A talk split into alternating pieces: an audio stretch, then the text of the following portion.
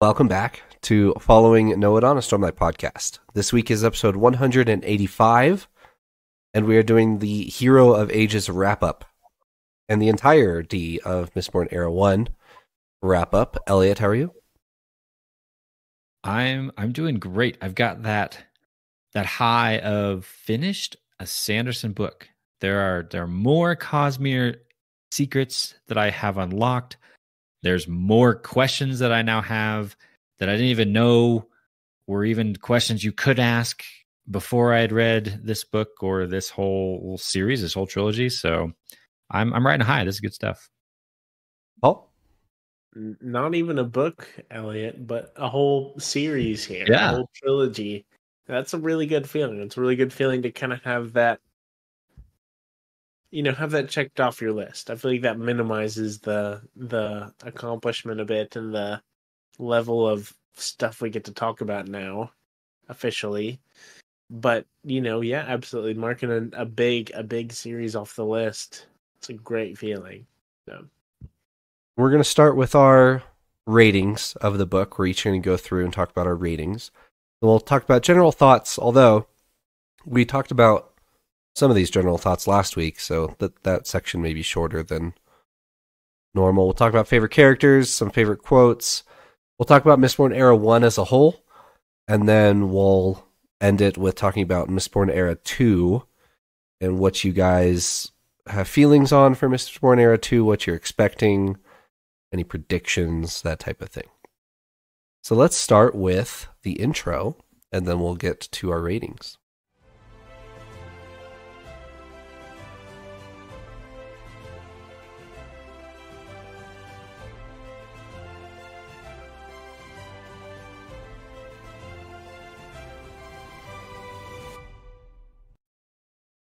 All right, for the ratings here, let's do each category all together, and then we will uh, uh, we'll, we'll each say what we rated it, and then we'll talk about that category all together, so we don't have lots of rants. So we're gonna start with plot.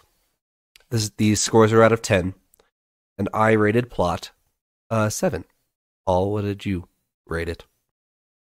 I rated it as an eight. I had the same as you. I had a seven. Why seven? For me, this book, Hero of Ages, did not have the same problems that I ran into last book, Well of Ascension. There, could go back to our uh, book recap on Well of Ascension to get my small rant on. I struggled through sections of that book. I did not struggle through any sections of this book. This, I think, the plot flowed well for me. I stayed engaged through pretty much all of it. I think as I was trying to figure out why this one worked better for me than last, I think Spook helped quite a bit. I was really wanting to know what was going to happen with Spook. And so even when we were maybe in slower parts with Vin and Elend and shards and all that kind of stuff, we still had Spook to kind of carry through us through some of those gaps. So that was that was a that was a positive in the the plot area. I think Yomen actually helped with this. Yomen was an interesting element in all this where you're trying to figure out who he is, where is he aligned with all this, what does he know? That was there was enough intrigue there to to keep me keep me interested. But something about all these Mistborn books, the plot doesn't quite flow as smoothly as I'm used to in other books from from Brandon. And I I'm not I'm not smart enough in the literary world to explain to you exactly why maybe, but we go from like reading a, re- a very very recent Brandon like Yumi and the Nightmare Painter. And then you go to this and I think early Brandon's plots don't work quite as well for me and I can't quite tell you why, but there's a noticeable drop in the the smoothness, the kind of passing from one element to the next, the pacing of maybe it's Sanderlanches. I think we talked a little bit about that before. So it falls a couple notches for me down to seven. I agree with most of what you said.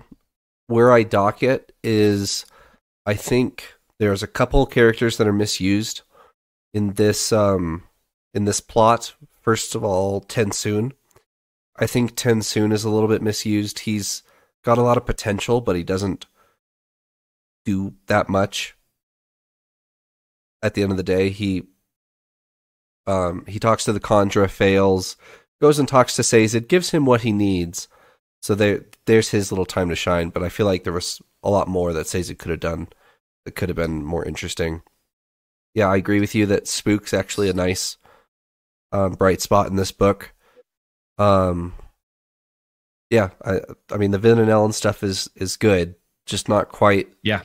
at the potential that it could be from what we've seen previously, and I guess chronologically would be later in Sanderson's writing would be the the potential there.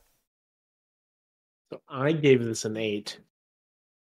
And the reason I have it a little bit higher, I guess, is I think the plot, the excitement, all the events that happen are very engaging, especially coming from the Well of Ascension, which I think was maybe the lowest I've rated a plot. I don't actually remember what it was, but it was probably like a six or something.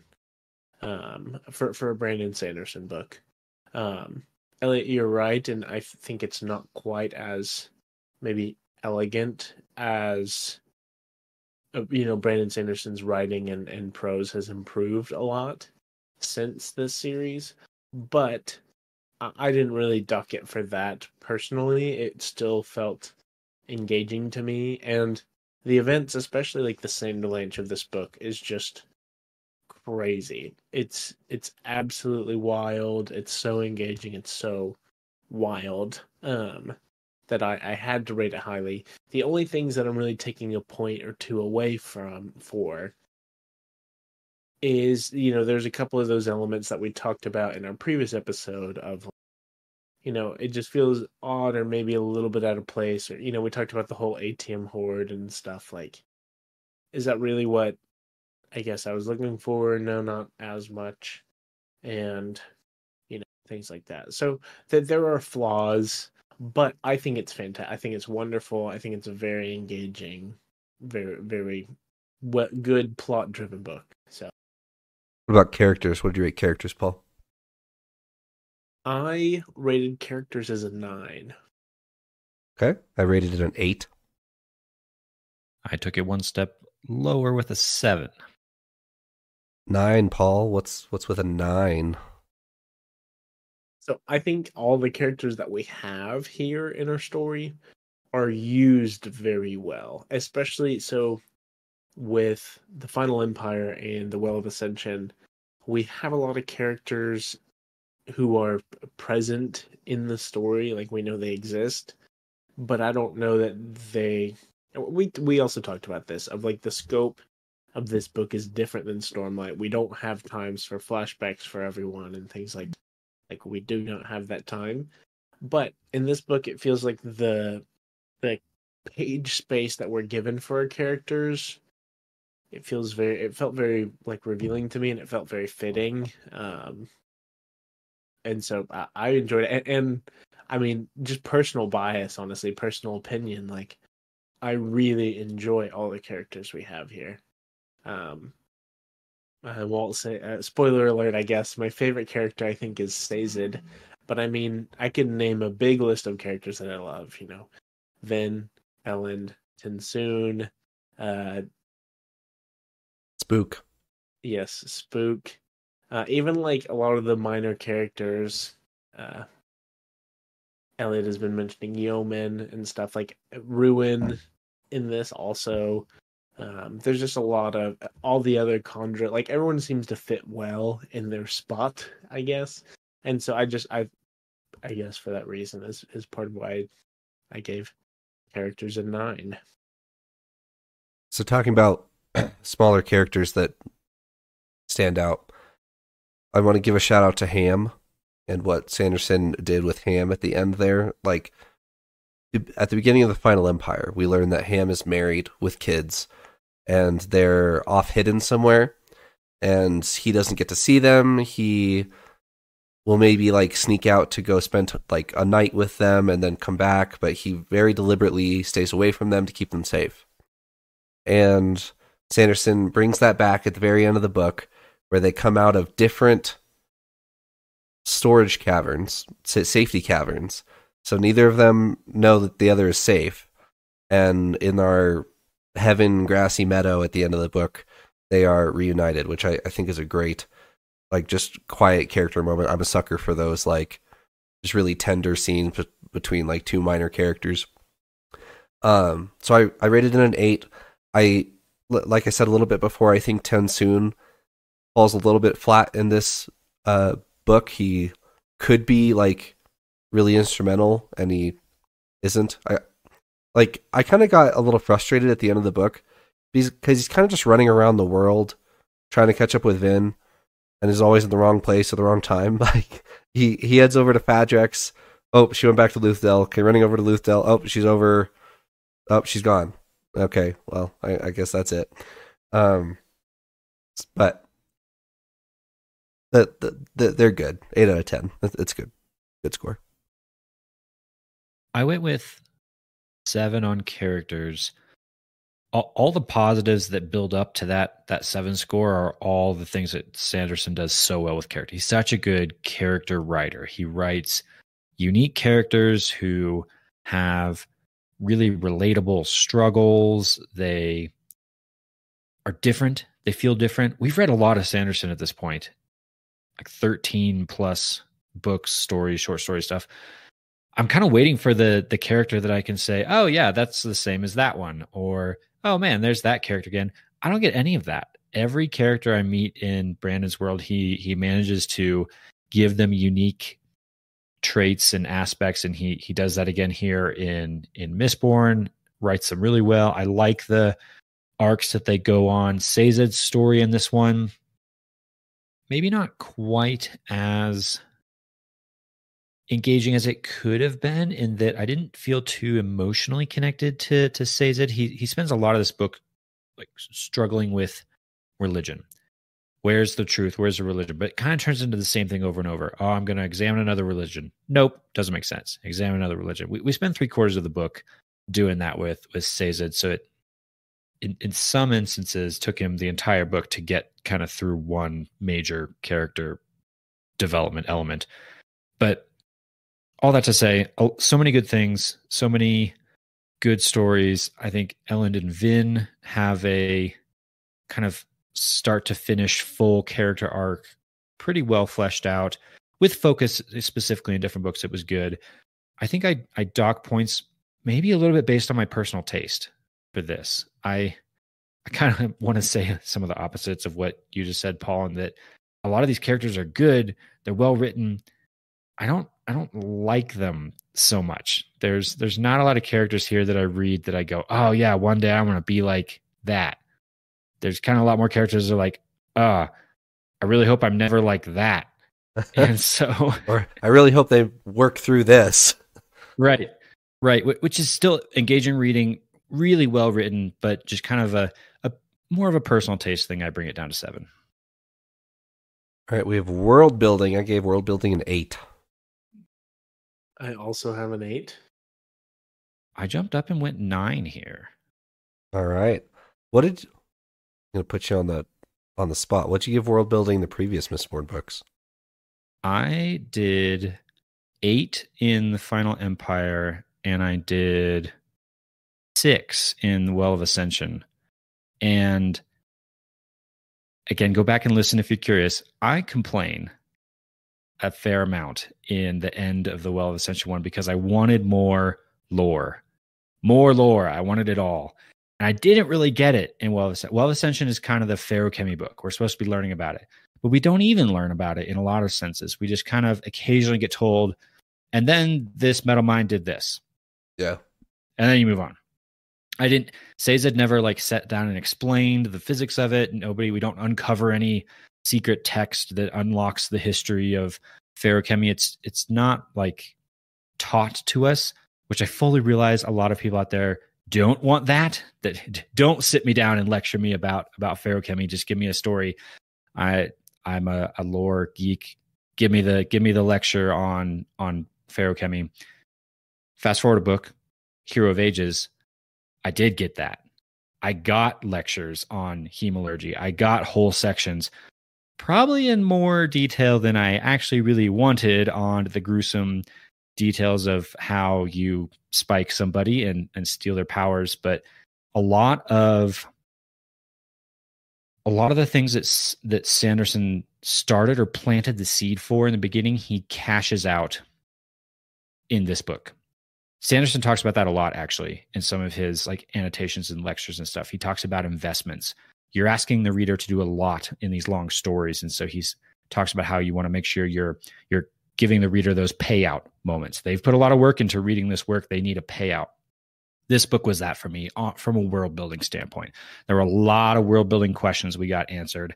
I feel like I really have a good idea now about what Scadrial is and what's going on here. I had no idea about that in the first book and not a lot more in the second. So he he really kind of all the points he could have all the points I took away from last book, I'm adding on to this one because I got all the answers I wanted. Nine. Yeah, that makes sense. I I dock it another point off of nine because I don't know, Scadrial's kind of dark and gloomy. I don't Yeah. I don't like hanging out in in Era One Scadrial.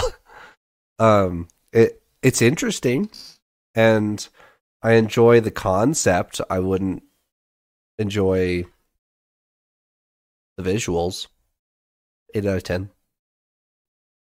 I can, I can kind of echo that, Trevor. I mean, mine was also an 8 out of 10, but, you know, the setting is dark, and while, you know, I, I, if I remember correctly, a lot of Elliot's big complaints in Well yeah, Well of Ascension, for example, is we, I could be wrong, this may not have been what Elliot said, but I think one of the complaints we had was that you don't really see outside of like our main city. You don't really see the world. Yeah, that was my complaint.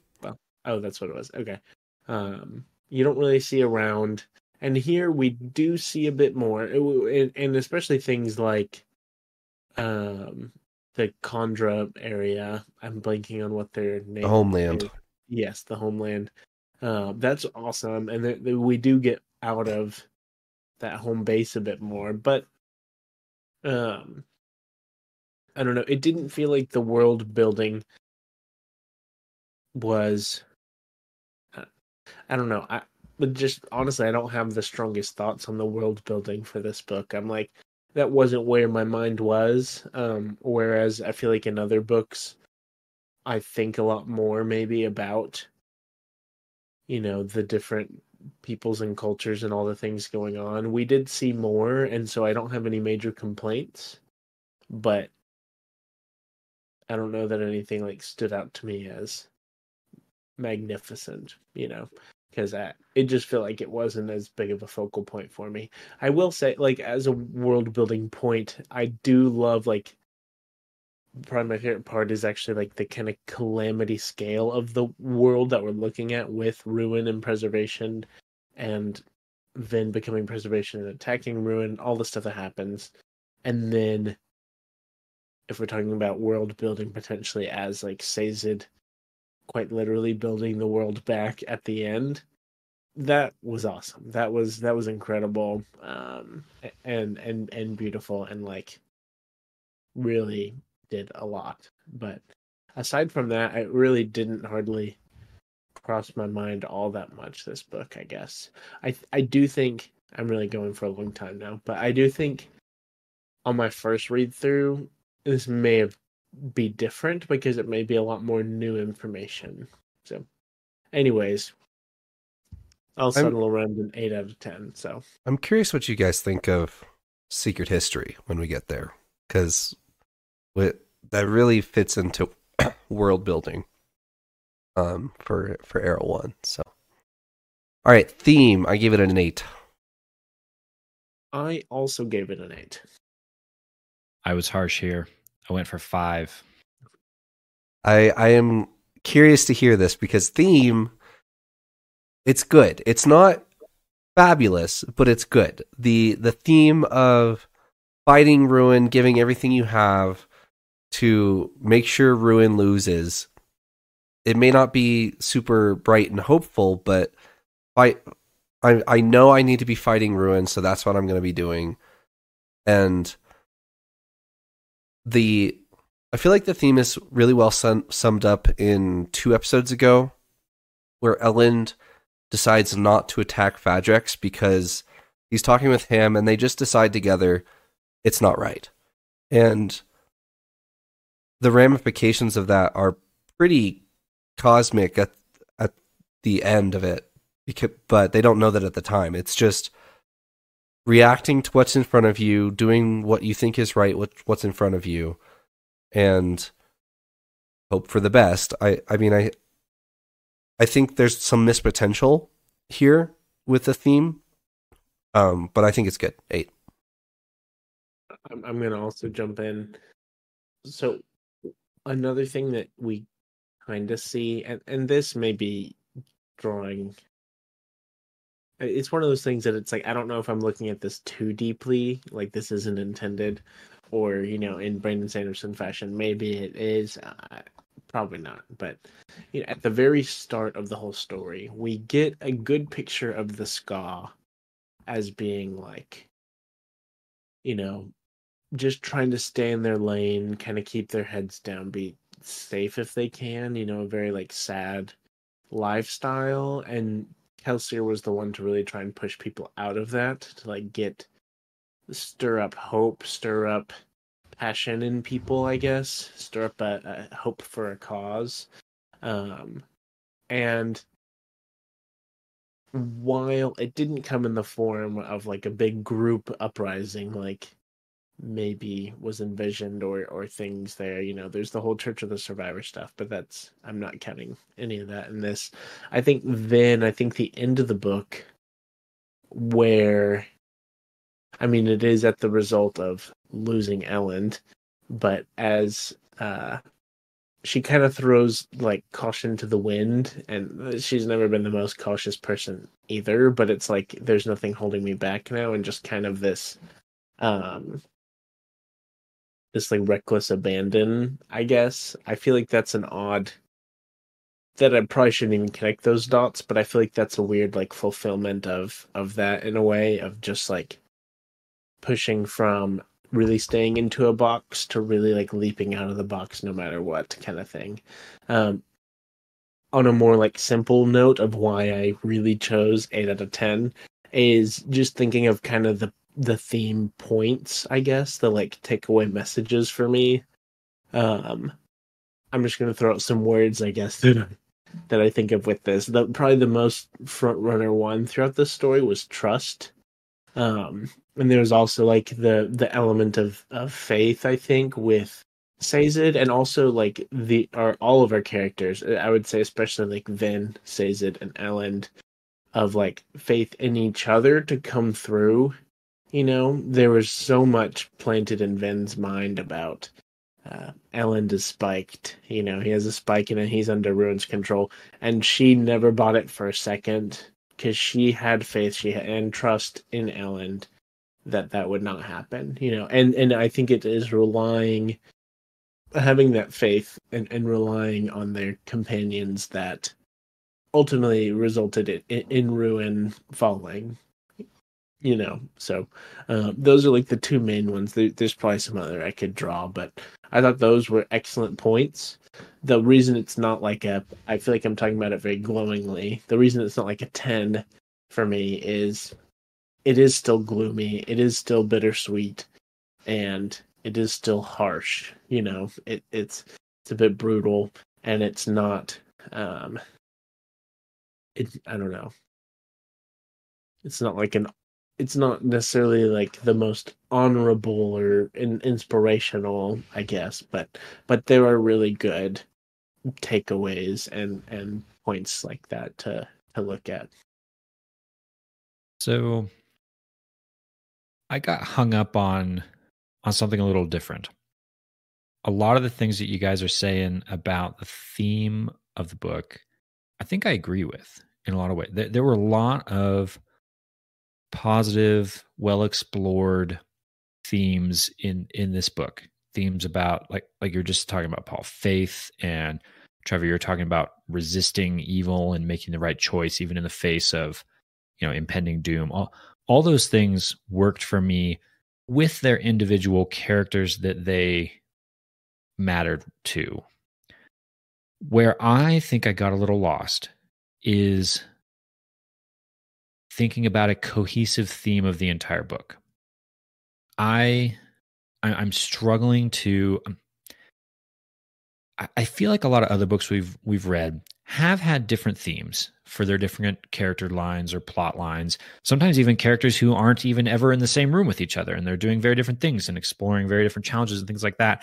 But the book overall weaves those separate threads together into like a cord that takes you to the same place eventually or similar places or along kind of similar journeys. You can feel parallels, what you maybe are struggling with with Kaladin, you then relate to with, you know, Shallan those kinds of things. I didn't do that. I didn't feel that in this book. It felt like Sazed has hid has hid Sazed had his battle, Spook had his battle, Elend had her or Elend had his, Vin had hers. I wasn't it wasn't feeling like it was all the same story to me. Plot wise it was. Theme wise, it felt a bit disjointed to me, even though each of those elements was great. I thought Sazed's theme on faith and belief and trust or whatever is is awesome. The resisting of of evil with Spook and maybe Elend, those are great. When we get to the cosmic level, God versus God battles, cool stuff. But I don't know. I, I'd be potentially open to be swayed on this in the future, or maybe on a reread if I had more mental bandwidth to to pay attention to maybe how to link some of these two together. But at the end of this book, I felt just a little bit disjointed on a lot of that. And then add on top of that the things that you guys mentioned of this the constant apocalyptic gloom and doom. It, it wears me down. It wears me down, and and that's a preference thing. That's a that's a personal taste thing of just I get to the end of this book and go, yeah, this is not a place I'd want to be. Not not quite my cup of tea. So it takes a, a small hit in theme there for me. All right, for point of view, our last one, I gave it an eight for a total of thirty nine out of fifty. Uh, uh four out of five. There you go. Paul, I also gave this an eight. Um, wait for a total of forty one out of fifty. So four point one stars out of five. There you go. And I had seven, which I believe tallies up to thirty five out of fifty. So, with point of view, I kind of lump it with how effective was the book at doing its job. Did I get my inf- information well? Were the reveals good? That type of thing. And the reveals were good, first of all. They. I might talk about this this week and maybe a little bit next week which little teaser. Next week we're doing the entire book of Elantris um in one sitting. I think this book and I think I might have said this about last book, a little too Sanderlanchy. I think the Sanderlanche might actually take away from the book in because there's so much packed into it that it could be spread out more successfully. Um, but I'll talk about more. I'll talk about that more with Elantris because I want to tie that to Elantris. Um, but o- overall, it's a good book. This um, this book successfully pulls off a good Sanderlanche. Um, and then the the mysteries moving through the the book are all engaging and interesting. So eight out of ten. So right before we were recording this, I had this as a seven, and I, I I had to take a step back and think about it. This, the reason I wanted to give it a seven or lower is based off of the Mistborn trilogy as a whole, not this book alone. I think this book does a good job of showing points of views from all the characters. Right, we we actually get flashback chapters, Spook becomes a much more major character, and a lot of our characters get some good screen time. We get to see a lot of um, interesting characters as well, like Ruin, not like necessarily from his point of view, but we also get like Marsh point of view. We get a lot of the point of views which I feel like I've kind of wanted th- to be branched out more. Um, but in previous books in this series, we haven't had that, and I feel like that's hurt my perception of it uh, of uh the point of views for for this whole series. But i think 8 out of 10 it's like it's really great. I think some of the reasons trevor mentioned before are maybe some of the reasons like and i guess this is a bit more plot driven but like TenSoon does feel like a bit off like i love TenSoon as a character um but I feel like either the point of view, the moments we get with him aren't quite right. Aside from like the beginning, I do really enjoy. But, anyways, eight out of ten. I think this book was a big step up in point of view, maybe from the previous book. And I don't know, maybe for that reason, it makes it hard to to judge it. Um, I'm not sure, but I too might be getting a little bit biased by thinking about the series as a whole and where we've where we've gone because you, you brought up a good point paul because one of my biggest thoughts in thinking about point of view for this book was thinking about where we started and where we are now. You know i think about the the point of view and the scope of things we were dealing with in book one was vin as a street urchin. Just trying to stay alive and trying to find her next meal and trying not to get stabbed in the back by her gangmates. And, uh, and grow that all the way to Vin becomes the vessel of preservation and wields all the power of preservation against ruin to save the entire planet. You know epic in the the growth of the the scope that we've seen. I i tie that a lot to point of view and i think that's done well all that i think is great that that escalation of our point of view as a reader and the point of view of the whole story was was really good and really fun to read as you go through and learn more and more and more and more and more. You know, before it was all we knew was Luthadel, and then okay, we get outside Luthadel, and then now we're talking about reshaping an entire planet and just just epic level proportions of of stuff. I think it. I, I might dock it a few points here for the same exact reason of the previous books. Of I want, I I want a little bit more. I think we we move a little bit quickly through some of the the sections and and that we're in you know some narrower characters point of views perhaps and we're not getting sit down discussions that talk about the the lore in more depth or the bigger picture that that I would maybe want to get along the way. So it's uh yeah really solid delivered well. I buy it. Good book seven out of ten for point of view and and 35 of, out of 50 for uh, final score. Sounds good. Um are there any general thoughts on the book that we haven't talked about already or last week as well? I i had a random thought as i was trying to put my my thoughts into into words on the on the outline we mentioned this briefly already, but it's worth it's worth touching on again.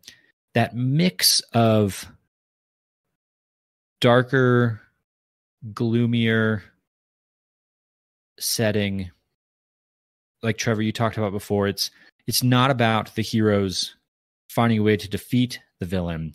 It's about the heroes making sure that the villain comes goes down with them. Right. As we all crash and burn. Set against that, though, this theme throughout of hope. You know, it started with Kelsier at the beginning, and it's a huge part of this book too. Of no, there is still hope. There is still things we can cling on to. Sazed is able to find the hope and the truth in the end in his hope in Vin, and then ultimately his ascendancy to godhood. All that mix, that that kind of emotions that you feel together that seem like they shouldn't reminded me a little bit of the movie Inside Out from Pixar. Yeah. And how that movie's all about emotions, right? The the kind of takeaway from that book is that book, movie, is that sadness, while a seemingly negative thing, can be a core part of who you are and an enabler for great and powerful and positive things because of sadness you might feel. I'm kind of getting that vibe from specifically this book in Mistborn, but Mistborn as a whole of yeah, it is dark. Yeah, there's really nasty things happening, but it enables such a stark moment when the light finally does shine through. And the heroes do fall to the villain in a lot of ways. But how does the book end? With beautiful sunlit grassy meadows and flowers strewn over, you know, the dead bodies of our heroes who sacrifice themselves to to save the day. I mean, it's a it's a strange mix of emotions, but it it works. I'm glad you brought up Inside Out. I could it's one of my favorite movies. I could talk about Inside Out for quite a while. Um but the entire point of that movie or what one of the points of that movie is you don't especially as you grow older always need to suppress sadness. Sadness is a a tool that you can use to motivate yourself or sympathize with others or have a have care and feeling and sentiment about things that are important. Um and yes, I I do think a lot of those same feelings are reflected in the end of the Hero of Ages where there's something very fitting about Vin and Elend being dead, lying next to each other at the end of the book in this tranquil, grassy meadow. And they were successful. They saved the world, but they gave themselves through it. Um, so I, I just really liked that you brought up Inside Out because I, I agree that it's the same very niche feeling. And even even like Vin and Elend's death specifically. I predicted part of that by the way.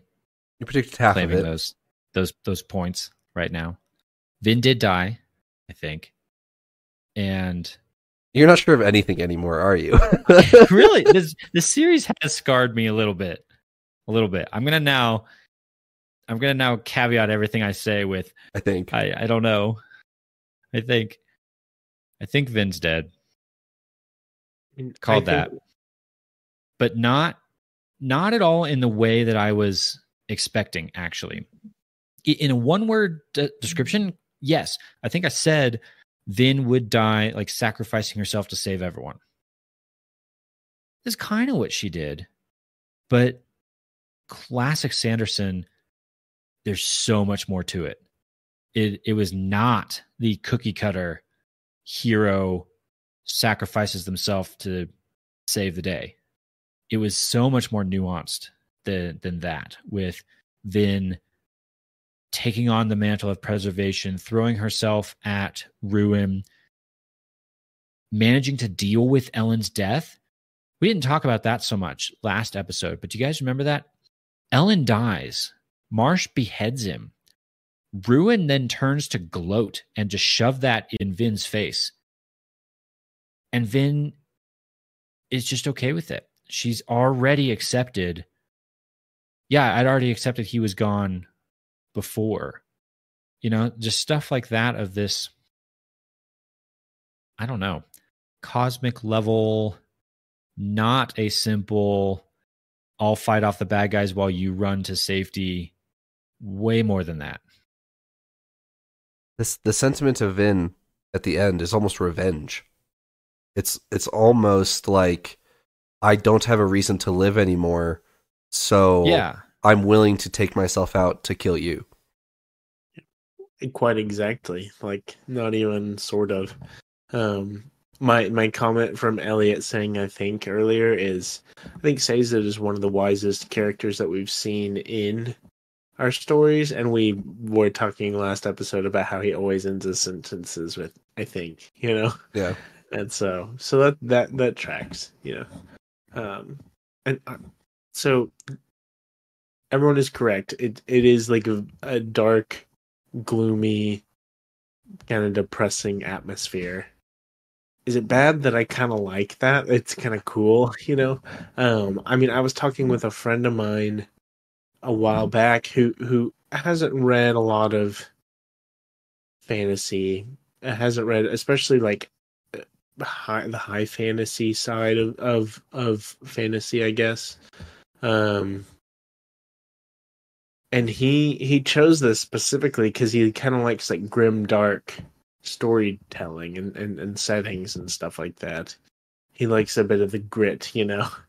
And so it, it, it really comes down to a I mean, it, it really is so heavily dependent. I feel like on that personal preference element um, of it's not your traditional story, so you have to be wanting. You have to you have to be comfortable with those other kind of complex emotions that come with the other, you know, other side of the coin of if the good guy doesn't make it, you know. Um, I feel like, and so that's excuse me. It kind of comes down a bit more to to personal preference, you know. Uh, but I'm like, I'm I'm comfortable with it, but it. I mean, it isn't my favorite. You know, I don't like love that that everyone does. You know, um, but yeah, I think this, out of all of the series as we've read, is the most maybe you have to be okay with the setting to enjoy, I guess.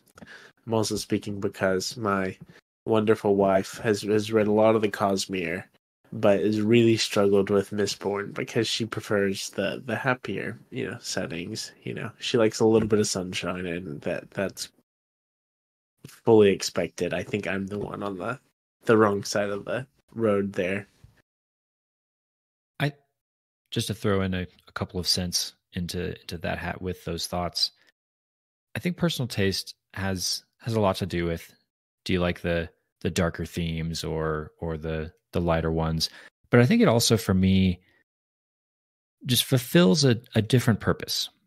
You can you can read a grim dark tale, which I, am no expert on that specific genre, but I believe Mistborn is not in you know full on that that category. You can enjoy the you can you can dive into the. I'm not sure if high fantasy is actually the right term. That might actually be referring to something slightly different, but the uh, more lighter, uplifting heroes win the day kind of kind of stories.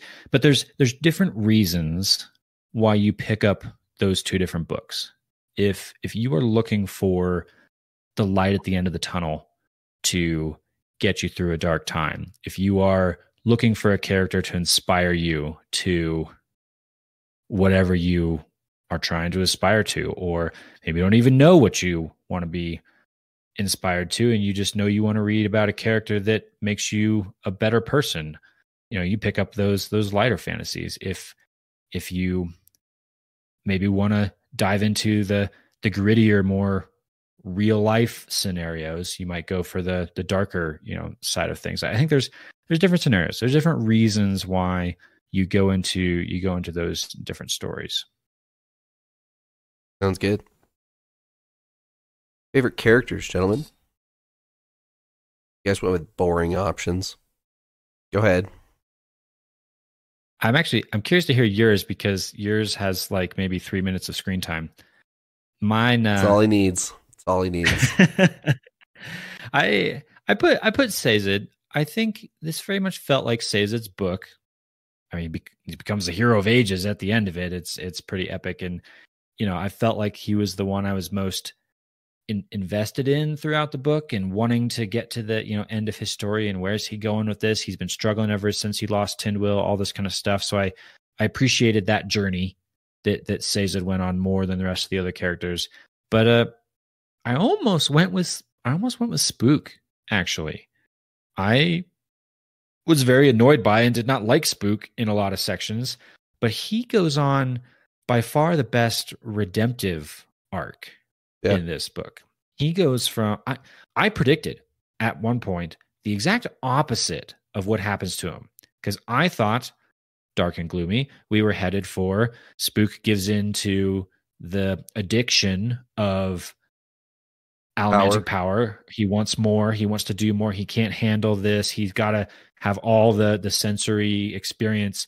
I thought he was going to go full Inquisitor. We were going to get some kind of little mini Inquisitor in Spook. We didn't get that at all. We didn't get that at all. He hit the breaking point and he turned back. He broke away from the addiction to power and charges into the burning building to save the entire city. And yeah, that that was pretty that was pretty special. That was a that was a really cool story arc for for Spook. So close second. Paul? Yeah, that that's a great. You summed that up so well. I mean, it's it was easy, sort of easy for me to put Spook's storyline as like a, I don't know, an elaborate interlude of like, yeah, it's neat to see Spook more and get more perspective and see all these other things. But you're absolutely right in that it could have been so bad. It could have been horrible with, you know, Spook's desire for um power and the, the, the his desire to be helpful and strong and all the things. Um anyways, my character is my favorite character is Sazed. Um was definitely like sealed whenever I read this the first time. I absolutely loved Sazed. I think my favorite thing about Sazed's character is you know, there's the the kind of old adage of like the more that you know, the, the the wiser you are, the more things that you know, the more you realize how much you don't know, you know. Um and I, I think Sazed is kind of that. I think he's an incredibly wise character and uses his wisdom not not not in like a knowledge like i'm going to distinguish a little bit between like knowledge and wisdom here of like knowledge to like logic or like argue your point if you will um versus wisdom of like understanding something and being able to I, i'm choosing my words here kind of carefully being able to convey a point well like more more lovingly and with tact and taste rather than like a logical debate of these are the logical reasons why I am correct and you are incorrect. More of like a personal approach of like I understand the the situation and like why this is important kind of thing. Uh, I think is a very big distinction between between Sazed and maybe other like witty or smart or knowledgeable characters that we've seen in the Cosmere or just other writings. Um, another reason I like Sazed is he's kind of like the reluctant leader, I guess. I, I feel he like the is... best comparison I have for this is like George Washington of like he was like the one who's like fit to lead the country but didn't want to doesn't want to like that's not what he wants to do. He doesn't want to have like that power you know but kind of for that reason i think he's the best to have that power at the moment of like he has the wisdom and the guidance and the sensibility to do so. Uh, but he's also like just very humble uh, uh, through it. Not like an intentional humility but just like naturally like um, humble about about all of that. So uh just seems excellent all around and um not only that but like he, he has the the cunning and to to boss up, you know. We we see the moments at the end of the book where he is helping break out of um the homeland and everything. Um what what if it was in the well of ascension, I think, where maybe it was the final empire. I think it was the Well of Ascension where they're defending the city. You know. Yep. So Sazed's so well rounded and just a fantastic character. So. Sazed is unfortunately in charge. Yes, unfortunately, the hero ages. Um, I did also need to say that Vin is my honorable mention here. Um, she was not listed as any of our favorite characters, and I feel like the the way she's really developed through the story deserves a lot of credit. She is kind of the main protagonist of the story, and I I think that's uh, pretty deserving and was a good character to follow. So I, I have to give her a shout out. Sazed is my favorite, but um, but Vin Vin was wonderful as well. Mine is the best character in the entire Mistborn series. Demoux, my my dear General Demoux, The man is just caught up in the whole Church of the Survivor thing, and there, he understands that there's like cosmic events happening around him, but he's just in his lane, trying to handle what he can handle. He's trying to keep his men in line. He's trying to be a good guy. I like Demoux. I I just got a soft spot for him. What can I say? Is he the is he the Kaladin of uh of Mistborn where he's just trying to help the folks around him and not bothering about the big picture? I don't I don't know if I go that far, but I do like the analogy. Uh, I do I do enjoy that. All right. Um, let's do some quotes.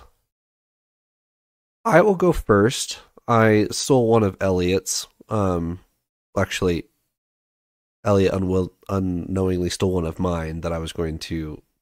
He put it in the outline first, so I stole it back. Um, so here's the quote that I wanted to read that I enjoyed from this book. It's from Vin. Uh, no, it's from Elend. There has to be a balance, Vin, he said. Somehow we'll find it. The balance between who we wish to be and who we need to be. But for now, we simply have to be satisfied with who we are. This is when Vin and Elend are really trying to figure out what exactly they need to be doing and sorting out like the Lord Ruler was was he like really evil? Like the things he did was evil but did he have good intentions and stuff like that? So this one is really just Vin and Elend trying to keep their head straight and I appreciate that um in a world of like a bunch of disaster they're just trying to make it through together Who's next? So one of mine builds upon a different one, and I I pass that other one to to Paul. So maybe Paul, you should go with what you have, and then I'll build on it with a separate one. Exactly. Um, I'll just hop right into it. This is um, some dialogue between Vin and Ruin, and I'm going to go ahead and hop right in. All things are subject to their own nature, Vin, Ruin said, seeming to flow around her. She could feel its touch upon her, wet and delicate, like mist. You cannot blame me for being what I am. Without me, nothing would end. Nothing could end. And therefore, nothing could grow. I am life. Would you fight life itself? Vin fell silent. Do not mourn because the time of this world's end has arrived, Ruin said. That end was ordained from the very moment of the world's conception. There is a beauty in death, the beauty of finality, the beauty of completion. For nothing is complete until the day it is at last destroyed. And that that moment there is somewhat early in the book. That's Doesn't- in that. That's in.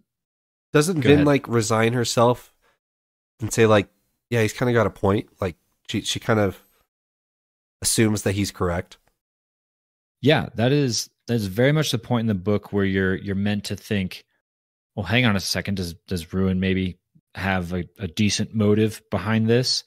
This is right at the very beginning of part four, so it's actually Eh, it's pretty close to midway through the book. Actually, beginning of part four, which I'll note is titled "Beautiful Destroyer," and so that's kind of the maybe Ruin has a point moment, and Vin doesn't really have an answer. Vin doesn't really have an answer until the very end. The rebuttal from Vin back to Ruin doesn't come until like 10 pages from the end, and I want to read that. Life, Vin said. You said that the sole reason to create something was so that you could destroy it. We create things to watch them grow, Ruin, she said, to take pleasure in seeing that which we love become more than it was before. You said that you were invincible, that all things break apart, all things are ruined, but there are things that fight against you. And the ironic part is, you can't even understand those things love, life, growth. The life of a person is more than the chaos of its passing. Emotion ruin. This is your defeat. If I had to pick a single line out of there, it would be that, like second to last one there. The life of a person is more than the chaos of its passing. I did think that that was really good and really summed up the the beef we have with Ruin. Ruin kind of in some ways does have a point. If if nothing ended, that I think would take away from some of the meaning and the the beauty of life. Life has more meaning and more urgency and poignancy because there is an end at the end of it. But what Vin I think points out is it's not the end that's the point. It's not the end that's the best part. It's the life that you live along the way. It's the growth. It's the the love, the change, the experience of that life. To reference something else without spoiling too much, journey before destination. Death death might be the destination, it's where we're going. But it's it's how you get there that means so much more. And so to to hasten that end or to put that end above the life that's in front of it is is incorrect and in the case of ruin i i think just all out evil it is evil to treat that end as the point i'm running out of words to tack onto it but i thought that was that was a takeaway for me if you asked me what is mistborn about i think that's the quote i'd pull out Perfect. There's one more. One more, one more quote, one more quote, super fast. And I'm not actually going to read it because I, I read it before in uh, in a previous episode we had. I had to throw out Vin's moment. Vin's moment. This one does come earlier in the book. It's when they're going to a ball at Yomen's place. And I got the moment that I desperately wanted from the beginning of the series Vin finally discovering her self worth. There's a moment where she's walking into the ball and remembers her previous self walking into her first ball as her persona, which I'm blanking on the name now, Valette. Valette Renoux. Yeah. And remembering the self doubt she had before and then realizing the value that she now has and relates it to, you know, things like her relationship with Elend and, and all these things. It's beautiful. It's on page 273 of, of my copy. Go read it if you have my copy. So go steal Elliot's copy, is what he's saying. Sure. You'll get all my notes scribbled in the book. I used I, I wrote in my Way of Kings book, but it's signed, so I probably shouldn't have. Oops. I don't think I would have been able to do that. I bought a, a nice, cheap eight dollar paperback so that I wouldn't feel bad writing in it. All right. Zooming out. The end of the Hero of Ages. Just quick two sentences, two couple brief thoughts. What is your retrospective of the entirety of Mistborn Era 1? If you if you're to tell someone about Mistborn Era 1, what are you to tell them about? Is it exciting? Not Sanderson's best work. Is it great? Like, just just give me as like a brief summary of Mistborn Era One and what you took out of it. My my thought on this was it feels very reaction driven. Um, looking at other, uh, you know, looking at Stormlight it's a bit slower. Stormlight is a bit slower. Um, Hero of Ages, sorry, Mistborn in its entirety.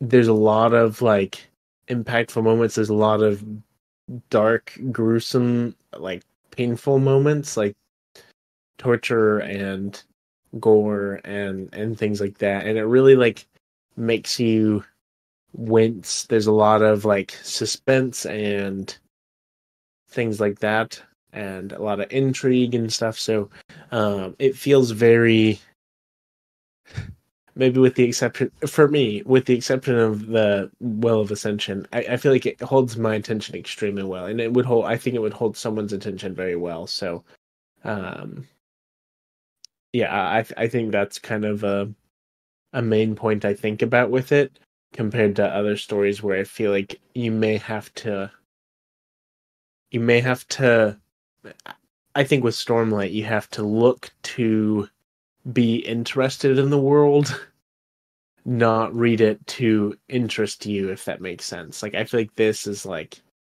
it's got all the fun action and so it's more like generally appealing, I guess. What about you, Elliot?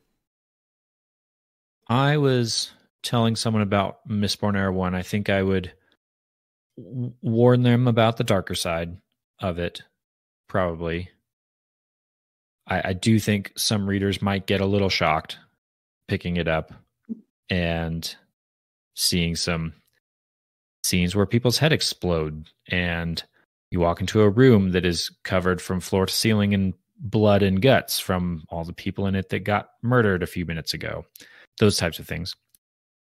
But i would also i think i would also sing the praises of the character driven journey and the the payoffs at the end. I think i would without spoiling anything tell people it's it's worth it's it's worth continuing. It's worth getting to the end which which is exactly what a few people said to me actually when i talked about how well of ascension was a little bit slow for me and there were sections where i just wanted to get to the the next part which hadn't happened to me before with sanderson.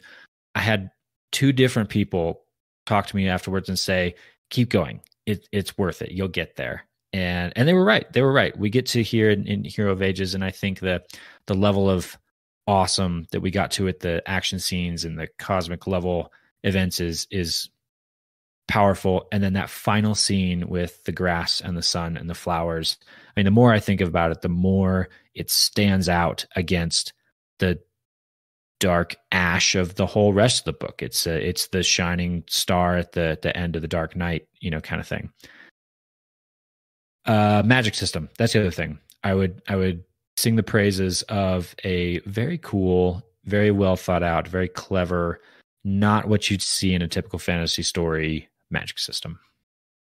Or three magic systems. Well, I probably wouldn't say that. I'll just say magic systems. So you can probably gather what I'm about to say from the order that we've recorded the podcast. I I never recommend Mistborn as a first book. A lot of people do say start with Mistborn, um, because it's it, it keeps your attention and all all those things that we've said before. It does not feel like anything else that Sanderson has done. There, there's something about Mistborn that's just so different and so shocking, um, that I don't recommend Mistborn to anyone as a first read because it's it's not that it's not good. It's that it's not a good representation of sanderson. I think if you want someone to have a good represent, representation of sanderson they should start elsewhere and then come to mistborn and understand um the contrast of what sanderson has written in the past being influenced by grim dark and stuff like that and what he's um what he can accomplish when he's writing his own thing. So I I I still don't know if I want to recommend Yumi to someone first or not. But I would I would recommend Tress or The Emperor's Soul. Or maybe even maybe we can talk about this next week. Maybe even Elantris. The on my on my recent read, I actually thought about starting with Elantris, um, because Elantris grew on me a lot, which we'll talk about next week. Um, but I, I do think Mistborn is good to read, especially for like the Cosmere Ware reader, like you two. You need to read Mistborn simply because there's so many definitions in Mistborn, and there's so many like events that have that that give you like a rule set moving forward um, for how things can interact later. That's all explained in Mistborn Era One. So I had a thought too to to jump on your your thought train there. I think part of I think I experienced Mistborn at maybe a, a lower level of excitement because of the Cosmere knowledge I came in with. Things like Sazed ascending to godhood with shards is epic and crazy and awesome, but not nearly as shocking. Right. Because I'm more Cosmere aware than probably the the typical Mistborn reader. And but I think about the the inverse is probably true as well in that there's things in Stormlight that I think would have been less exciting if I'd gone into it with Mistborn knowledge. If I had if I knew about everything we just read in the Hero of Ages, there are things in Stormlight I would have not taken at face value and would have been reading different things into and analyzing in different ways. And I think that might have lessened my experience in Stormlight. And hmm. so I almost think where you start is going to maybe be the the series you have the most exciting experience perhaps with because you're going to be discovering stuff for the first time. And so that the series are going to kind of explain a little bit about things that are going to happen in the other one and so you're not going to get that pure like true first time reader experience in the other one. Uh, I, I'm I have one thing to add to that. What really excited me and what I really enjoyed reading, especially like reading in the Hero of Ages, was all of the moments with Ruin. Actually, because I understood the whole like shard thing, Cosmere shards, and all this stuff, and so I was like eager for this ruin con like content that we were getting to like see up close and personal.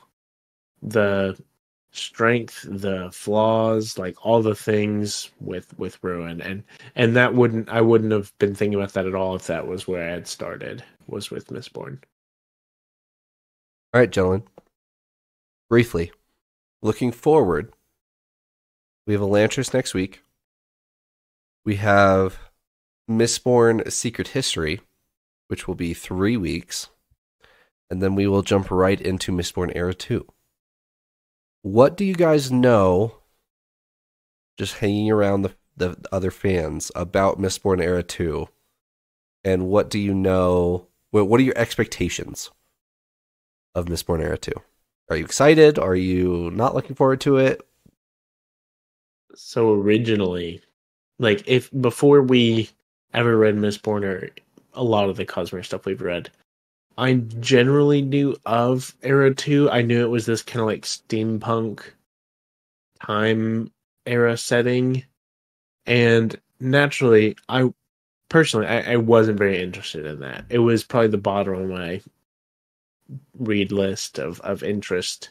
Um, but now I'm actually really excited. I I think that mostly comes from a greater Cosmere knowledge. Also, honestly, when we went to Dragonsteel, it was the release of the last book of that, and seeing a lot of the people so excited about it, hearing like just from a lot of people how great it was, made it more exciting for me. Um, and so, so I'm excited to get into it. I'm excited because I think we're going to get some more questions answered and things like that. Um, as far as expectations, I really know practically nothing about the story. Like I don't, I couldn't tell you any story element.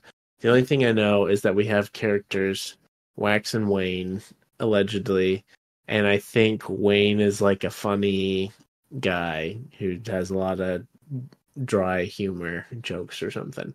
That's my only understanding. My understanding is it may be a bit more lighthearted, more humor in there. So that's quite literally about all I know. I know there's cars. I know there's guns. I know there's hats. I know there's magic somehow. I know there's skyscrapers. That's about it. I've heard it compared to like westerns, Mm-hmm. which doesn't make sense. And I'm excited to find out how you can have a steampunk western with Allomancy and Feruchemy and hemalurgy. Yikes.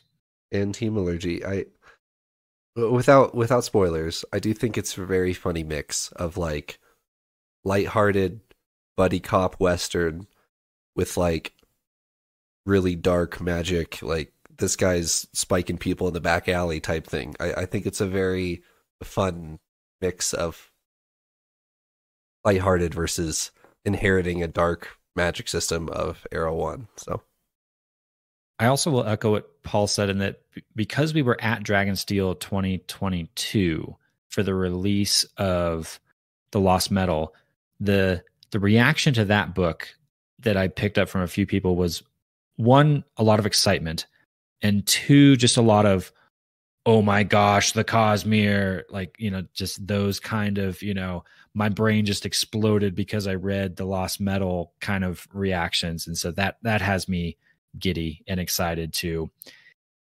w- we're sitting here spinning theories on shards and what if you do this and what if you do that I, I we're probably having all the wrong discussions and all you people out there who have read the rest are all just like just you wait just you wait. And so i'm i'm eager for the no longer just you wait and getting full in on the the story which uh at, at least the the mile marker i'm looking forward to is the end of the lost metal One thing I want to add to that also, one thing I'm really excited about is I think this will be our first like big era continuation in the same on the same planet in the same system. Of we're still on Scadrial and how we know Scadrial. It I know it's going to look incredibly different because we just saw the transformation happen at the end of this book. But I'm very eager to see how Brandon Sanderson does this whole era 1 to era 2 jump and you know, I, I have a, feeling that there's going to be a lot of fun nods since we've read Era One. Uh, just knowing Brandon Sanderson, I feel like there'd be, you know, I've I've heard mention that our heroes in Era One are kind of like the the legends of old kind of thing um, in in the second era. So I, I'm excited to see that. Hopefully, So something that we didn't talk about last week, and something that I'm excited moving into Era Two. At the end of the book, the difference between Sazed and Rashek or Vin at the Well of Ascension or anything, when they take the power, they have it briefly and then it fades.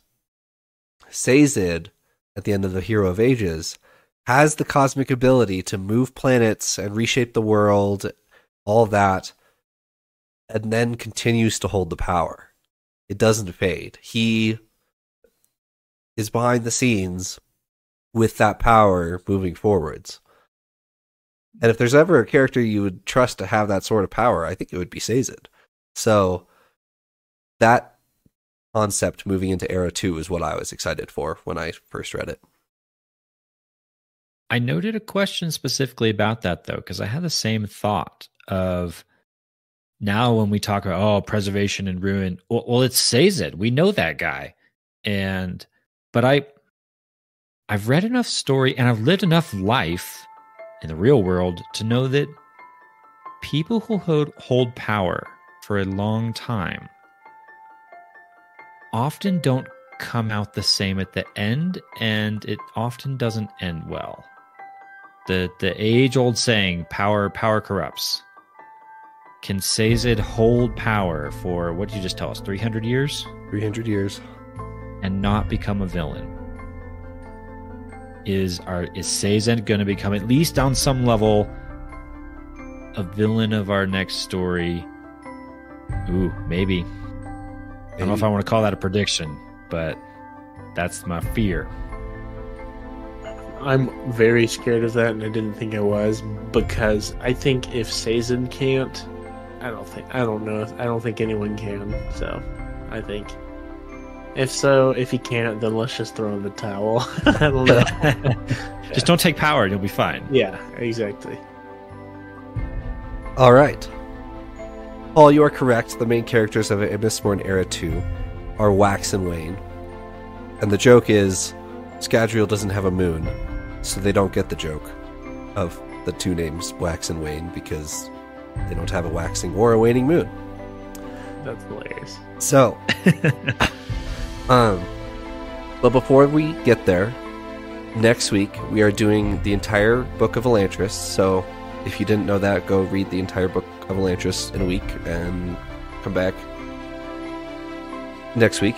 But before that happens, tomorrow on our YouTube channel, thanks to our patrons, we have commissioned a new artwork, and we're going to be revealing that tomorrow on our YouTube channel.